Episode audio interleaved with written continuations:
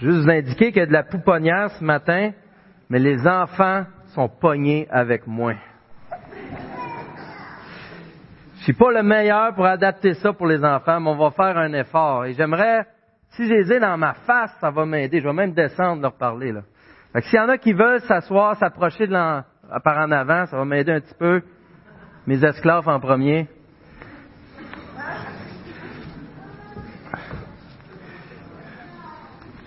Mes enfants, merci. Alors, on va faire un... Chers enfants, on est enfin en l'année deux mille dix-sept. C'est, c'est le fun, hein? Pourquoi? Ça fait une année qu'on a passé. Là, il y a une nouvelle qui commence. OK. Pourquoi c'est le fun? Es-tu content d'être en deux mille dix-sept? Ouais, pourquoi?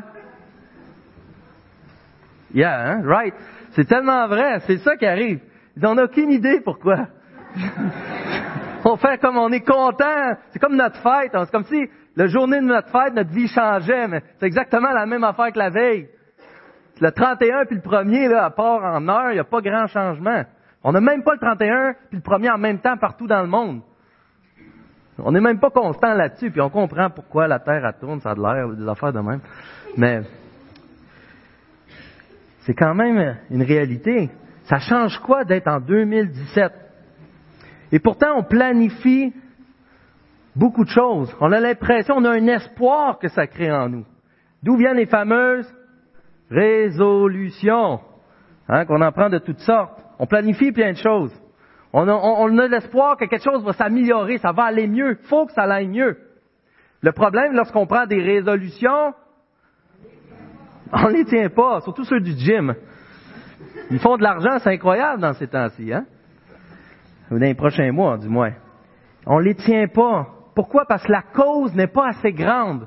Pour le but qu'on, qu'on vise, le prix à payer est trop grand pour ce que ça donne. La cause ne vaut pas la peine. Mon encouragement, c'est qu'on puisse regarder à la bonne place. Cette année, qu'on puisse faire ensemble des engagements envers Dieu qui valent la peine. J'ai un court texte ce matin que je vais essayer aussi d'adapter aux enfants. On va essayer de faire le plus court possible, en moins d'une heure cette fois-ci, euh, afin justement de, qu'on, qu'on puisse vivre la réalité biblique ensemble. J'aimerais qu'on tourne ensemble dans deux Corinthiens quatre. Ça va être les versets sept à dix-huit. Vas-y. Yes? OK. On va l'avoir. Tu me permets que je lise? Ouais. Sais-tu lire, toi? Non. Non, pas encore. Ça s'en vient, hein? Bientôt. Tu commences à lire, c'est un bon début, ça. Alors, lisons ensemble. Je vais lire d'abord versets sept à dix-huit. Nous portons ce trésor qui est l'Évangile, qui est la lumière de Christ, qui est tout, tout ce que ça implique. Nous portons ce trésor dans des vases de terre afin que cette puissance extraordinaire soit attribuée à Dieu et non à nous. Nous sommes pressés de toutes parts, mais non écrasés, inquiets, mais non désespérés, persécutés, mais non abandonnés, abattus, mais non anéantis. Nous portons toujours avec nous dans notre corps l'agonie du Seigneur Jésus, afin que la vie de Jésus soit aussi manifestée dans notre corps. En effet, amen, certains, en effet, nous qui vivons, nous sommes sans cesse livrés à la mort à cause de Jésus, afin que la vie de Jésus soit elle aussi révélée dans notre corps mortel. Ainsi, la mort est à l'œuvre en nous et la vie en vous. Et comme nous avons le même esprit de foi que celui exprimé dans cette parole de l'Écriture, j'ai cru, c'est pourquoi j'ai parlé. Nous aussi nous croyons et c'est pour cela que nous parlons. Nous savons en effet que celui qui a ressuscité le Seigneur Jésus nous ressuscitera aussi par Jésus. Il nous fera paraître avec vous dans sa présence. Oui, tout cela arrive à cause de vous, afin que la grâce, en se multipliant, fasse abonder la reconnaissance d'un plus grand nombre à la gloire de Dieu. Voilà pourquoi nous ne perdons pas courage. Et même si notre extérieur se détruit, pas vrai? Notre être intérieur, lui, se renouvelle de jour en jour. En effet, nos légères difficultés de moment présent produisent pour nous au-delà de toute mesure, un poids éternel de gloire. Ainsi, nous regardons non pas à ce qui est visible, mais à ce qui est invisible, car les réalités visibles sont passagères et les invisibles sont éternelles. La parole de Dieu, Seigneur. Merci pour ta parole. Ça, c'est moi juste de, de prier avant de continuer. Quand on prie, là, on n'est pas obligé de fermer les yeux, mais ça nous aide pas mal à se concentrer. Fait que je vous encourage à le faire. Alors, cher Seigneur, merci pour ta parole. Merci, Seigneur, parce que c'est toi qui es sage. Merci, Seigneur, parce que c'est toi qui es grand. C'est toi qui es merveilleux. C'est toi qui es puissant. C'est toi qui es tout. Merci parce que notre seul espoir d'être quelque chose, c'est en toi. De vraiment vivre cette joie. D'être rempli de paix. Et ce matin, Seigneur, aide-moi. Aide-moi, Seigneur, à avoir conscience de ces enfants. Je te prie de les bénir autant que nous, les adultes. Puisses-tu, par ton esprit, nous sauver encore aujourd'hui. Amen. Alors, à travers ces résolutions, cet espoir qui est là, on dirait qu'il faut, c'est qu'on dirait que c'est inné en nous, il faut absolument que ça aille mieux cette année. Et qu'est-ce qui arrive? On marque notre vie chrétienne. On est petit, puis il y a des, des fois, à l'école, ça va bien. Puis des fois, ça va moins bien. Puis des fois, à la garderie, puis des fois, chez le voisin, puis des fois, partout. Puis les adultes, à quel point que c'est vrai? On dirait que les problèmes sont encore plus gros, hein? C'est pas juste que le voisin nous a regardé tout croche. On a des, des difficultés, des, des, des, des situations familiales difficiles, des situations financières difficiles. Et ça joue, notre vie chrétienne joue. Dieu donne et Dieu reprend. Dieu donne et Dieu reprend. Dieu donne et Dieu reprend. Et on a cette lutte constante à vivre dans cette échelle. On joue au serpent, puis les, les, les échelles tout le temps monter, descendre dans notre vie chrétienne. Et Dieu, ce que ça produit en nous à travers ces situations-là, c'est quoi? De la douleur, des souffrances, mais de la maturité aussi, de la sagesse, on grandit, mais des souffrances. Et ici, euh, il y a juste un, quoi je veux spécifier, on a lu dans les passages que Paul, il parle de la mort. Par notre mort, on est associé à Christ. Et lui, c'était littéral, bien qu'il y ait un aspect spirituel, c'était littéral. Ça veut dire que Paul, l'apôtre Paul, pensait proche de mourir constamment, constamment. Il avait peur d'être pris, d'être tué. Sa propre vie était en danger à cause de Jésus-Christ. Et nous, on est bénis aujourd'hui. Qui a peur de mourir? Ça pourrait être pour diverses raisons, mais qui a peur de mourir parce qu'il a peur d'être tué? C'est quand même rare, à cause qu'il est chrétien, encore plus rare ici au Québec. Ça l'a déjà été dans le passé, si on remonte quelques années en arrière, c'était le cas.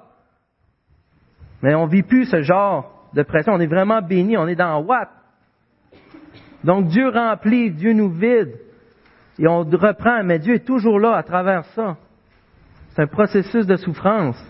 Et à travers notre attitude, on a le choix d'être celui qui va essayer de prendre la gloire de Dieu pour nous ou de lui laisser lui briller, d'être ses vases, justement, de terre. Et qu'est-ce que ça comprenait, les vases de terre? Cette image-là est assez importante. Vous vous rappelez les, les documents de la mer morte? Ces documents si importants qu'on a retrouvés, ils étaient contenus dans des vases de terre. C'était de quoi? De peu de valeur qui contenait des choses de valeur. Il y en a même des Romains qui se promenaient avec des petits récipients faits en, en terre cuite où il y avait des trésors à l'intérieur. C'est de quoi de précieux qui est contenu à l'intérieur de ces choses-là. Et ce qu'on veut révéler aux gens, c'est ce qu'il y a de précieux, c'est la lumière de Christ. Et on ne veut pas que les gens s'arrêtent à nous. Mais lorsqu'on le fait, ça nous apporte des problèmes, ça nous apporte des souffrances. On voit ça versets huit à onze. Et Paul était en danger à cause qu'il aimait Jésus. Et quand on aime Jésus, souvent les gens, lorsqu'on est proche de Jésus, qu'on veut, on veut l'apporter aux gens, ça nous amène beaucoup de souffrance. Beaucoup de souffrance. Et souvent on demande au Seigneur la force de continuer. Mais ce que dit des versets huit à treize, c'est que dans le fond on doit porter notre croix. Est-ce qu'il y en a qui savent c'est quoi porter notre croix? Qu'est-ce que ça veut dire, cette expression-là? Aucun enfant que c'est ça. Même les adultes, je serais surpris. Qu'est-ce que ça veut dire, porter notre croix, Geneviève? Ouais. Hmm. Amen. Qu'est-ce qu'a fait Jésus? Qu'est-ce qu'il a fait? Jésus a porté sa croix, il a porté un fouet. Il a mouru sur la croix pour tous. Oui, ça, c'est toujours bon mourir, c'est un bon verbe. Il a mouru sur la croix pour tous. Il a porté justement un fardeau qui n'était pas le sien en plus. Il a souffert. On est appelé à faire la même chose, à le suivre sur la montagne, nous aussi, pour la gloire de Dieu. Et à travers toutes ces choses-là, ce qui est important à retenir dans le fond, Dieu est avec nous. Qui sera contre nous? Et ce qui est spécieux là-dedans, c'est que malgré toutes les difficultés, malgré tout ce qui pourrait nous arriver, Dieu nous abandonne pas. Dieu nous abandonne pas. Et on n'a pas le temps de tout déballer ça ce matin en détail. Parce que c'est pas là que je vais aller, mais Dieu nous abandonne pas. Et c'est un contraste. On peut relier chaque partie avec Jésus-Christ. Nous sommes pressés de toutes parts, mais non écrasés. Christ a été écrasé à la croix par la colère de Dieu.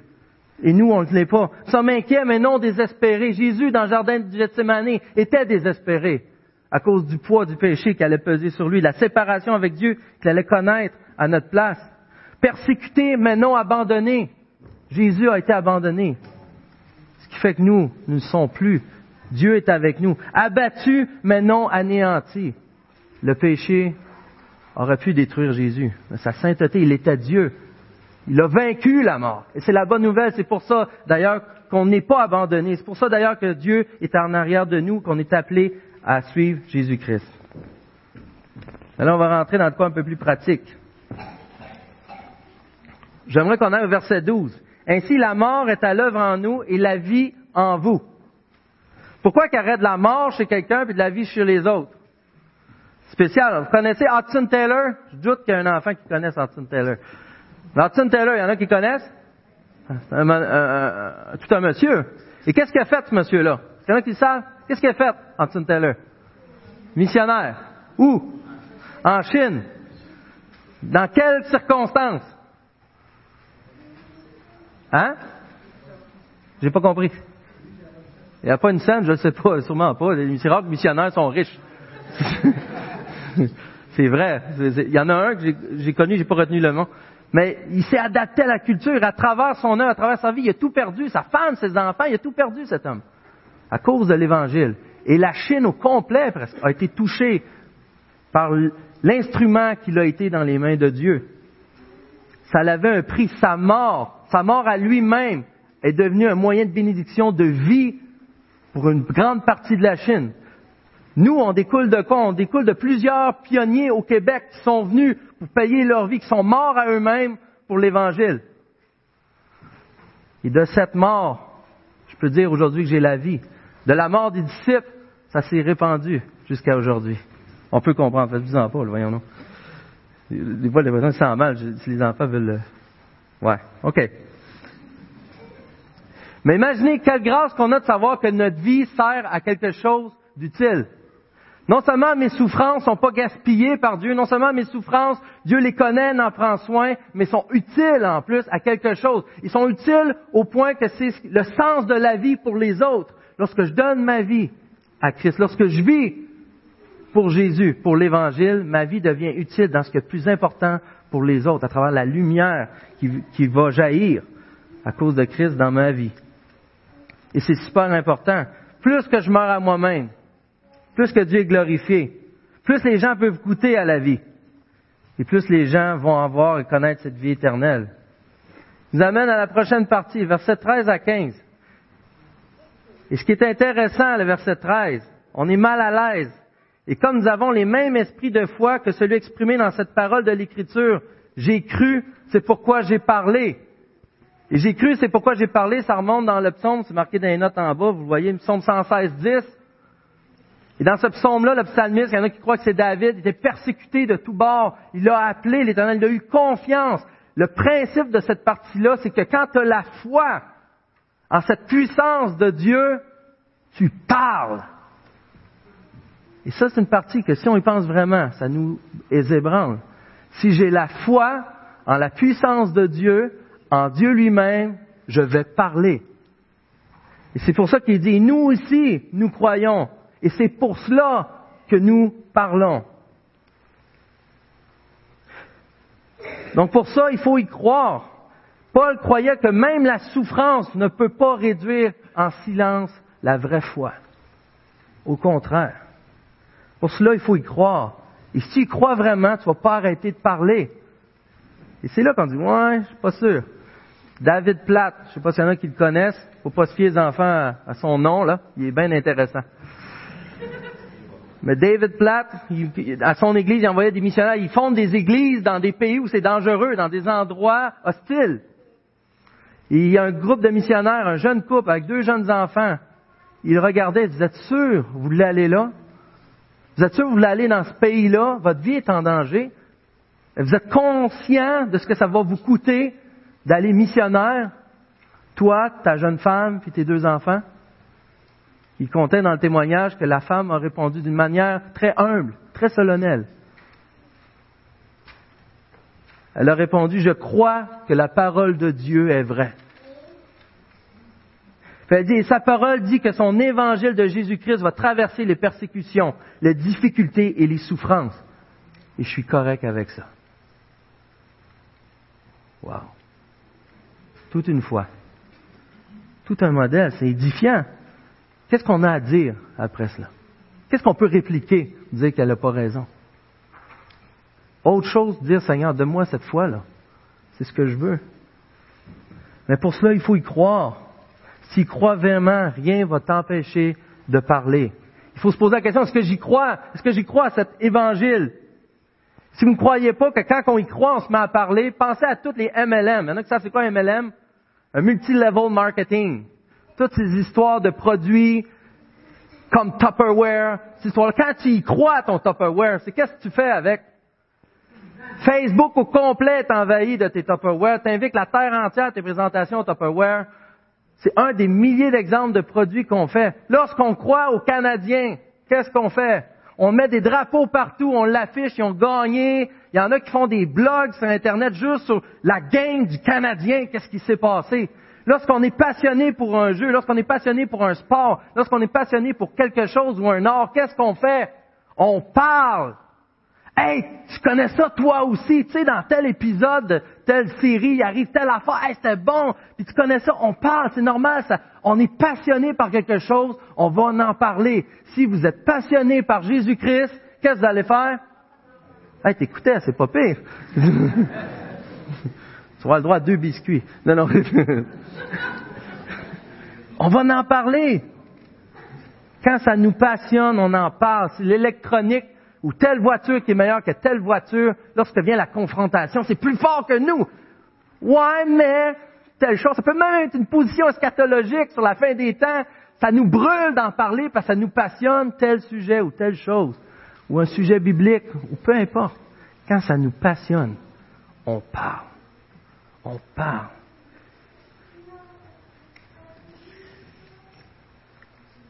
Pourquoi des fois on ne peut pas parler de Jésus si on se dit chrétien, puis si on se dit passionné? Des fois, ça peut être aussi simple qu'on ne prend pas le temps de s'équiper. Quand c'est le temps de parler, on ne sait plus quoi dire. Et qu'est-ce que ça implique lorsqu'on arrive et qu'on ne sait plus quoi dire? Parce qu'il y a des arguments ou il y a des situations qui nous dépassent. Ça implique des fois un effort, une discipline pour aller comprendre ce que les gens vivent, pour répondre et appliquer l'Évangile. Mais ça prend un effort. Et c'est ce parti-là, en réalité, qui nous bloque. Et des fois, il y a d'autres choses qui nous bloquent. C'est qu'on croit qu'on doit tout faire soi-même.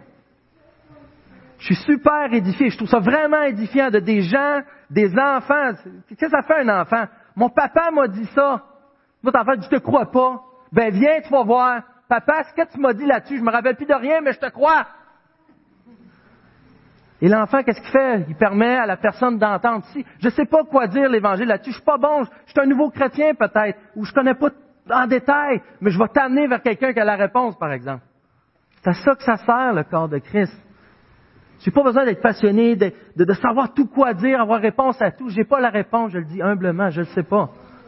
Oui, garçon? Moi aussi, je t'aime. OK. D'un coup, il y avait une, une, une, une... il y avait une question. Des fois, c'est ça, ça allait. Des fois, c'est parce qu'on ne s'est pas équipé comme il faut, on n'a pas fait les efforts. Des fois, on ne s'investit pas assez. Et des fois, c'est qu'il faut réaliser qu'on est un corps, on est une famille ensemble. On doit travailler ensemble. On est là pour s'aider les uns les autres, justement. Un autre des dangers qu'on a des fois, c'est on n'est pas capable de parler parce qu'on croit que l'Évangile, c'est personnel. C'est vrai que c'est personnel. C'est vrai que tu dois accepter, toi, voir face à Jésus. Mais c'est un peuple que Dieu s'est fait. C'est une nation, c'est, un, c'est une famille. C'est plus grand que juste nous. Et ça concerne tout le monde. On va le voir en détail après pourquoi ça concerne tout le monde. Mais ça ne sait pas juste de quoi qui concerne moi. C'est pas vrai comme on veut croire au Québec. C'est ma religion, c'est ton affaire. C'est une question de vie ou de mort éternelle. Ça concerne tout le monde. C'est pas juste une affaire personnelle à moi.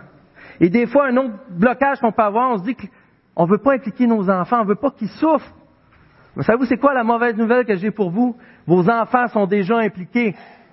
Pourquoi? Il y a une guerre spirituelle qui se passe. Puis nous, si on prend un break, l'ennemi ne prend pas de break. Ils sont constamment bombardés, vos enfants. Constamment dans la guerre spirituelle. Constamment. C'est à nous d'être en prière. C'est à nous d'être entiers à Jésus-Christ afin de combattre avec les armes de Dieu. C'est le seul moyen d'y arriver. C'est pas vrai que nos enfants vont être épargnés. Il y a une bataille invisible. Et il y a un, il y a, il y a un commentateur qui disait, si tu veux rester en sécurité, on aime la sécurité en Amérique du Nord, tu veux rester en sécurité, éloigne-toi de Jésus. Parce qu'est-ce qui arrive quand Jésus a dit, portez votre croix, suivez-moi? C'est pas vers des cinq à sept qu'il s'en allait avoir du bon temps. Il allait se faire crucifier, donner sa vie pour une gloire qui est beaucoup plus grande et à venir. Qu'on va voir ensemble dans quelques instants. Et des fois, on se dit, comment se fait que c'est dur? Pourquoi des fois c'est difficile de payer ce prix-là? J'aimerais vous rappeler l'exemple de M. Don Carson concernant la fête d'un enfant. Comment qu'il vit ça? Avant, remarquez, nous, notre fête, on n'a même pas hâte des fois que ça arrive parce qu'on dit, bon, je vieillis trop. Là. Je veux, je veux plus que ça arrive. Mais un enfant, là, je prends un de mes enfants ou toi, t'as-tu hâte à ta fête? C'est quand ta fête? Cette année, j'imagine? T'as deux fêtes? C'est, c'est pratique. L'autre est plus longue. C'est, c'est, c'est, j'aime sa manière de penser. Mais t'as peut-être pas de fête cette année, tu l'as eu l'année passée. OK. c'est, c'est, c'est les, les cheveux jaunes. Faut me l'expliquer, celle-là. Mais OK. C'est correct, c'est comme l'automne, j'imagine. Non. OK, mais quand, quand les enfants, ils ont hâte normalement à leur fête. Ils t'en parlent, mes enfants, c'est des mois d'avance. C'est ma fête, c'est ma fête, c'est ma fête. Puis là, nous autres, c'est le contraire, on ne sait pas quoi acheter comme cadeau. Puis on, le temps approche. Tu sais, mais pourquoi qu'ils ont si hâte que ça à leur fête? Hein? Ils ont oublié de vieillir. Ouais, peut-être. Mais c'est parce que leur fête, ça devient un but. Ils pensent constamment. Qu'est-ce que je vais avoir? Qu'est-ce que je vais faire? Quels vont être mes amis? Qu'est-ce qui va se passer? Hey, que ça va être le fun! Ils méditent ça constamment. Et ce qui arrive, que l'anniversaire devient de quoi d'intéressant. Imaginez si nous, on fait la même chose avec le royaume de Dieu. Hey, le cadeau, il s'en vient. Le royaume de Dieu, ça va être ça. Le retour de Christ, enfin fini la souffrance. Enfin fini les larmes. Enfin la vraie gloire. Enfin tous ceux qui disaient le contraire vont être bouchés raides. Ah! Je te l'avais dit! Jésus est grand, glorieux. Plus qu'on va focusser sur ce royaume, qu'on déjà, mais pas encore, plus qu'on va avoir envie d'y aller, plus qu'on va avoir envie qu'il vienne, plus qu'on va désirer être proche de Dieu. Et c'est totalement normal. Donc l'idée qu'on peut dire, ce, cette bataille, cette guerre, cette mission qu'on a à vivre, c'est quelque chose qui se planifie. Et cette année, on a proposé de lire la Bible en un an. Qu'est-ce que tu planifies? Qu'est-ce que tu planifies pour te battre? Qu'est-ce que tu planifies pour glorifier Dieu, pour l'admirer davantage? Quel est ton plan dans ta famille, avec tes enfants? Qu'est-ce que vous allez faire? Comment vas-tu développer ta passion pour ce Jésus qui est devenu, on l'a vu à Noël, qui est devenu un enfant, oui, mais qui n'était pas destiné à être un enfant toute sa vie, qui est devenu, qui était ce grand roi, qui allait mourir pour nos péchés, et que pendant trois jours, après il est ressuscité, et que étant ressuscité, nous sommes appelés à être ressuscités avec lui. Si tu crois vraiment à ça, comment tu vas faire pour développer ta passion pour ça? Ça va être quoi ton plan? Qu'est-ce que tu vas faire? Quelles sont tes résolutions pour ça, qui est centrale à toute ta vie, qui va diriger tous tes autres choix? Tous tes autres choix. Verset quinze, on voit les raisons pourquoi ne pas arrêter de parler. La raison que Paul souffrait à cause de vous. Lui-ci, il payait le prix pour que les gens aient la vie. Mais les souffrances ne sont pas gaspillées. Mais le plus important, on s'est déjà fait dire, pourquoi c'est important d'aller évangéliser? Pourquoi évangéliser? Pour amener des âmes à Dieu. Non! Mais on a toujours dit ça. Là, ça fait qu'est-ce qu'il dit là, lui? C'est pas non. Oui, mais non. C'est pas le but le plus ultime. On le voit à la fin du verset quinze. C'est quoi le but ultime? D'aller évangéliser, d'avoir des âmes à Christ. Oui, tout cela arrive à cause de vous, afin que tout, euh, euh, afin que la grâce, en se multipliant, fasse abonder la reconnaissance d'un plus grand nombre à la gloire de Dieu. Quand on pense que les gens doivent être sauvés, on focus encore sur les humains. Mais le but que Dieu sauve des humains, le but que Dieu peut sauver des enfants, qu'il sauve encore aujourd'hui des adultes, c'est pour sa gloire à lui. C'est pour sa gloire à lui. Le but ultime de toute notre mission, c'est que Dieu reçoive le plus de gloire possible. Pourquoi, quand M. Fleming est venu, pourquoi aller évangéliser à l'autre bout de la terre, qui n'ont jamais entendu parler de Dieu? C'est parce que là-bas, ils n'adorent pas Dieu. Ils sont créés pour adorer, puis ils n'adorent pas Dieu. C'est pour ça qu'il faut y aller. Il y a des gens là-bas qui n'adorent pas le bon Dieu. Pourquoi il faut évangéliser aux autres religions? Parce qu'il y en a qui sont très pieux, mais ils prient un faux Dieu qui ne peut rien changer dans leur vie, qui n'est pas digne. Mais il y a un Dieu qui est digne, qui s'appelle Jésus-Christ. Et ce Jésus-Christ-là, lui, est digne. Il faut leur montrer afin que leur vie soit reconnaissante envers le Dieu unique. C'est super important. Et là, on peut dire, ouais, mais c'est pas tout le monde qui est appelé à aller à l'autre bout de la terre. C'est vrai. C'est vrai. Mais on va commencer par nos familles, dans nos propres couples. Est-ce qu'il y a un obstacle qui fait que ma femme ou mon mari ne peut pas glorifier Dieu et être reconnaissant en toutes choses? J'ai à adresser ça. On peut aller plus loin maintenant. Est-ce qu'envers mes enfants, est-ce qu'il y a quelque chose qui est un blocage, est-ce qu'il y a quelque chose que je peux faire qui empêche de glorifier? Est-ce qu'il y a des gens qui ne sont pas reconnaissants envers Dieu, qui n'adorent pas Dieu? J'ai une mission là, évidente.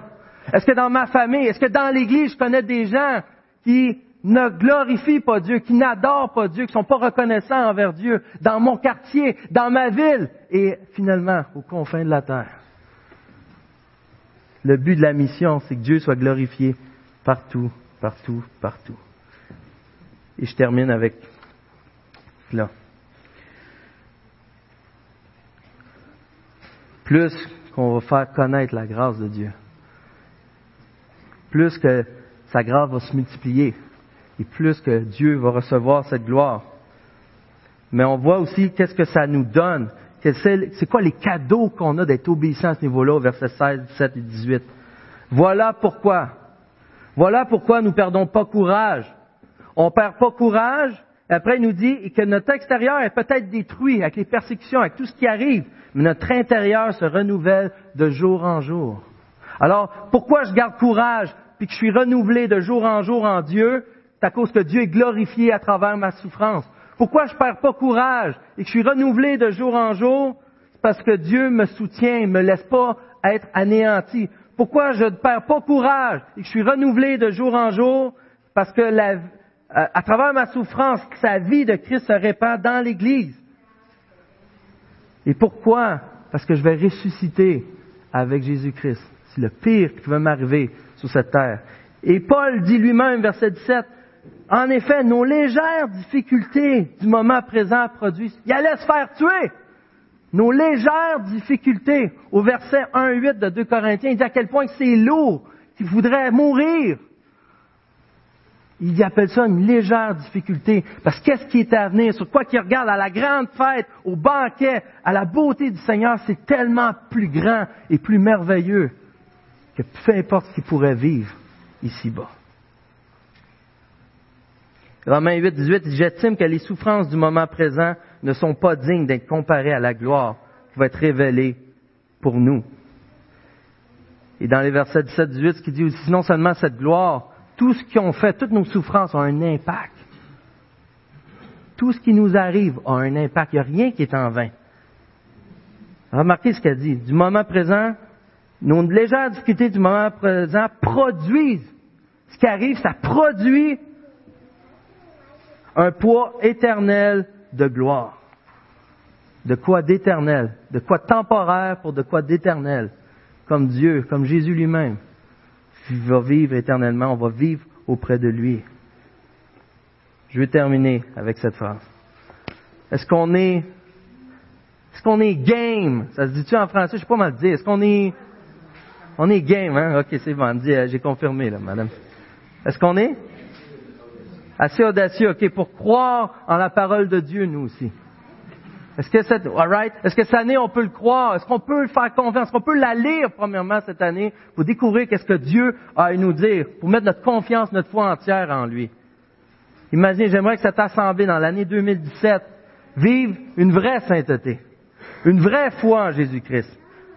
Qu'on puisse voir sa vraie gloire, vivre son vrai évangile, puis qu'avec la reconnaissance que cela produit en nous,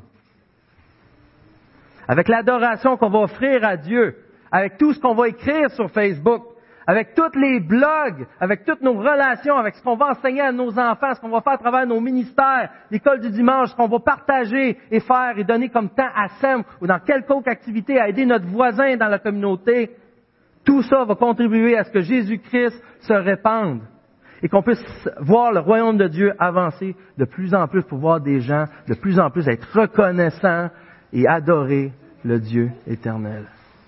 C'est notre mission. Mais c'est pas un fardeau qui est lourd lorsqu'on prend le temps d'apprécier et de se nourrir auprès de Dieu. Lorsqu'il devient une passion, on va parler. De différentes manières. Des fois, c'est par le non-verbal. Mais Christ va être glorifié. Et sa mission va s'accomplir. Prions.